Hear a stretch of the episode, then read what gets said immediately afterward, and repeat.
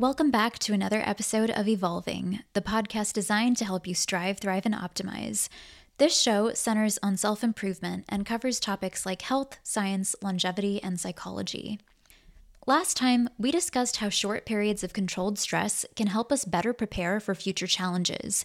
This week, we're discussing strategies for stress management to help us maintain optimal function even during times of duress. We previously talked about how mindsets about stress affect our ability to successfully endure hardship. A recent study involving more than 4,000 students in the United States found that 30 minute online classes aimed at encouraging the development of a growth mindset reduce levels of stress in teenagers and young adults. If these findings are corroborated by other studies, we may see classes like these rolled out more widely.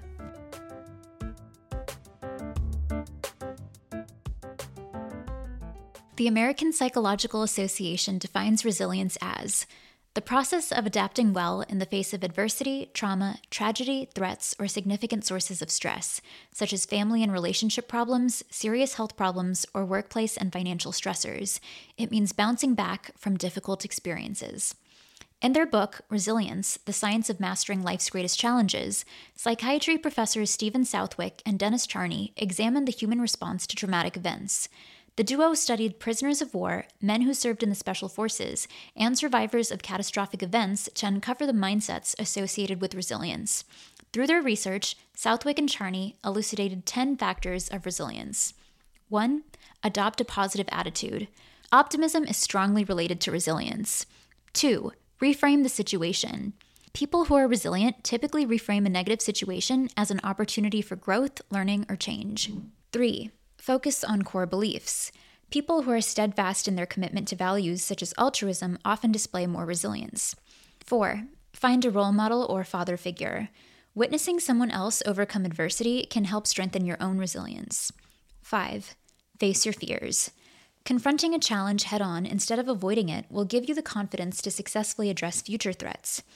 6. Turn to your faith or spirituality. A strong religious foundation can be a source of support for many people. 7. Seek out social support. Resist the urge to retreat into your shell and reach out to friends and family to help you navigate through stressful periods. 8. Exercise for improved mood and cognition, stress reduction, and gains in physical strength. 9. Inoculate against stress. Challenge yourself regularly in the areas of emotional intelligence, moral integrity, and physical endurance. 10. Define your sense of purpose. Finding meaning in life can boost your mental fortitude during times of adversity.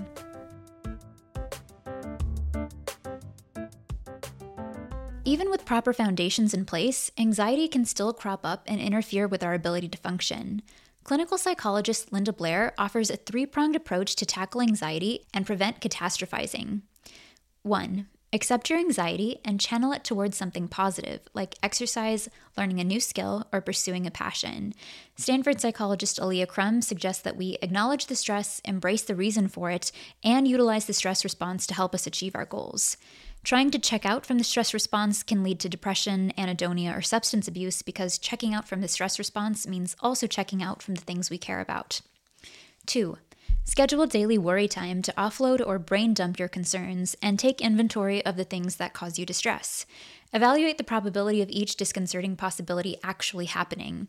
Use the best friend test to ask yourself what you would advise your best friend to do in the same situation, and take that action.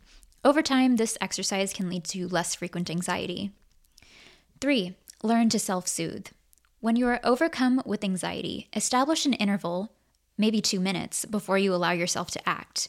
According to neuroscientist Andrew Huberman, stress can lead to proverbial tunnel vision, but we can inoculate ourselves against the negative effects of stress by manipulating our breathing patterns.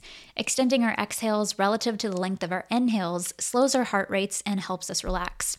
The physiological sigh, which we previously discussed, is a tool that can help calm our nervous systems by offloading excess carbon dioxide. The physiological sigh consists of two short inhales in a row through the nose, followed by a long exhale through the mouth.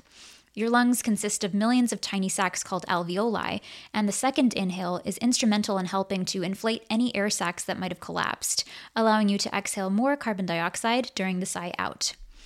Over time, this three pronged approach, which consists of using your worry energy to tackle challenges, can help you feel less distressed when confronted with uncertainty or adversity.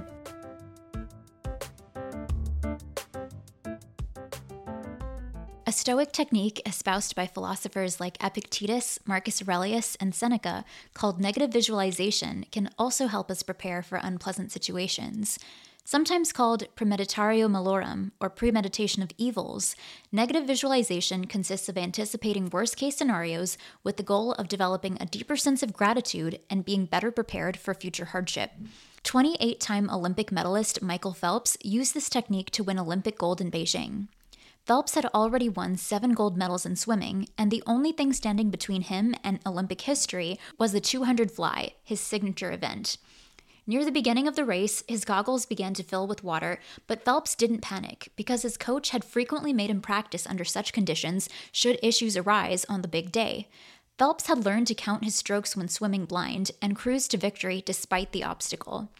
In the business world, the exercise of negative visualization is known as the pre-mortem method, a risk assessment tool that was originally developed by research psychologist Gary Klein. Here's how it works in practice.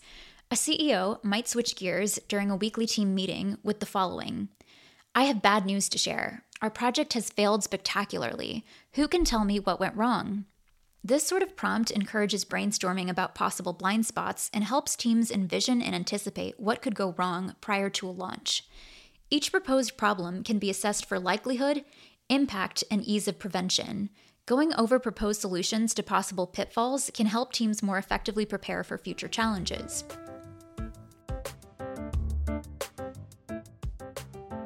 It's an undeniable fact that the world is getting louder. In 2018, the World Health Organization designated noise an important public health issue. Inhabitants of large cities like New York, Paris, Mumbai, Buenos Aires, and Tokyo are being exposed to well over the recommended 40 decibels of noise every night. Rural areas tend to clock in at about 30 decibels, while restaurant conversation is about 60 decibels and a running lawnmower is 90 decibels.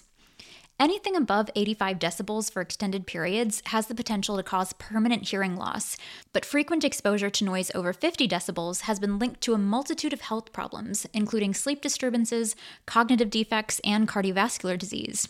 In 2004, the then mayor of London published a report called Sounder City, in which he outlined strategies to address industrial and transportation associated noise pollution. Recommendations for quieter buses, reduced noise from roads, and aircraft noise control helped make London a quieter city. Since then, other cities have taken note and implemented their own solutions.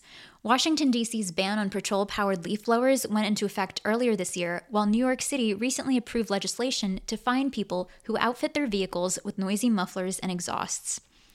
Besides environmental considerations, researchers have also been examining the effects of sensory deprivation tanks on stress related conditions. Clinical neuropsychologist Justin Feinstein studies fear and anxiety. In 2008, he and his colleagues decided to explore the use of flotation tanks as therapeutic tools. They recruited 50 people diagnosed with different conditions, including PTSD, social anxiety, and agoraphobia. Participants were asked to answer questions before and after the float sessions, and they tended to report decreased levels of stress, muscle tension, pain, and depressive symptoms, as well as improved energy, relaxation, and happiness after the therapy. These effects were more pronounced in the anxious group compared to the 30 non anxious counterparts. Despite the promising results, several study limitations should be kept in mind. The study was open label and didn't have a control group, making it hard to compare the effects of flotation tanks to that of placebo. Furthermore, the observed reduction in stress levels could just be an indication of regression to the mean, the phenomenon whereby symptoms naturally improve over time.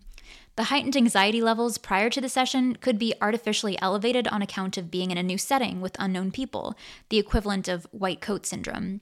To delve deeper, Feinstein and his colleagues decided to conduct another study examining changes in brain activity as a result of participating in float sessions or reclining on a chair. Participants had their brains scanned using functional magnetic resonance imaging at the beginning and end of the interventions. Float sessions seem to uniquely decrease activity in the default mode network, a region of the brain activated during periods of wakeful rest. Previous research has shown that deactivating the DMN can quiet the brain's internal chatter and reduce the risk of developing dementia. So, what about those of us who don't have regular access to sensory deprivation tanks? Eric Pfeiffer, a psychotherapy researcher at the Catholic University of Applied Sciences in Germany, has studied the effects of different types of silent experiences and says that silence is much more attainable in everyday life than people think. A 2019 study by Pfeiffer and colleagues compared music therapy sessions in two different settings one indoors in a university lecture room, and one outdoors in a city garden. Participants had the opportunity to experience both conditions separated by a week. Compared to the indoor sessions, the outdoor sessions seemed to trigger more relaxation, less boredom, and a greater sense of present orientation, or being in the moment. You don't need to spend hours in silence to see benefits, says Pfeiffer. It is likely better to have more frequency of silence for a few minutes at a time than a longer period of silence only once a week. We are so overstimulated by sound that just finding those places in your daily life where you can find some silence and trying to emphasize those can make a big difference.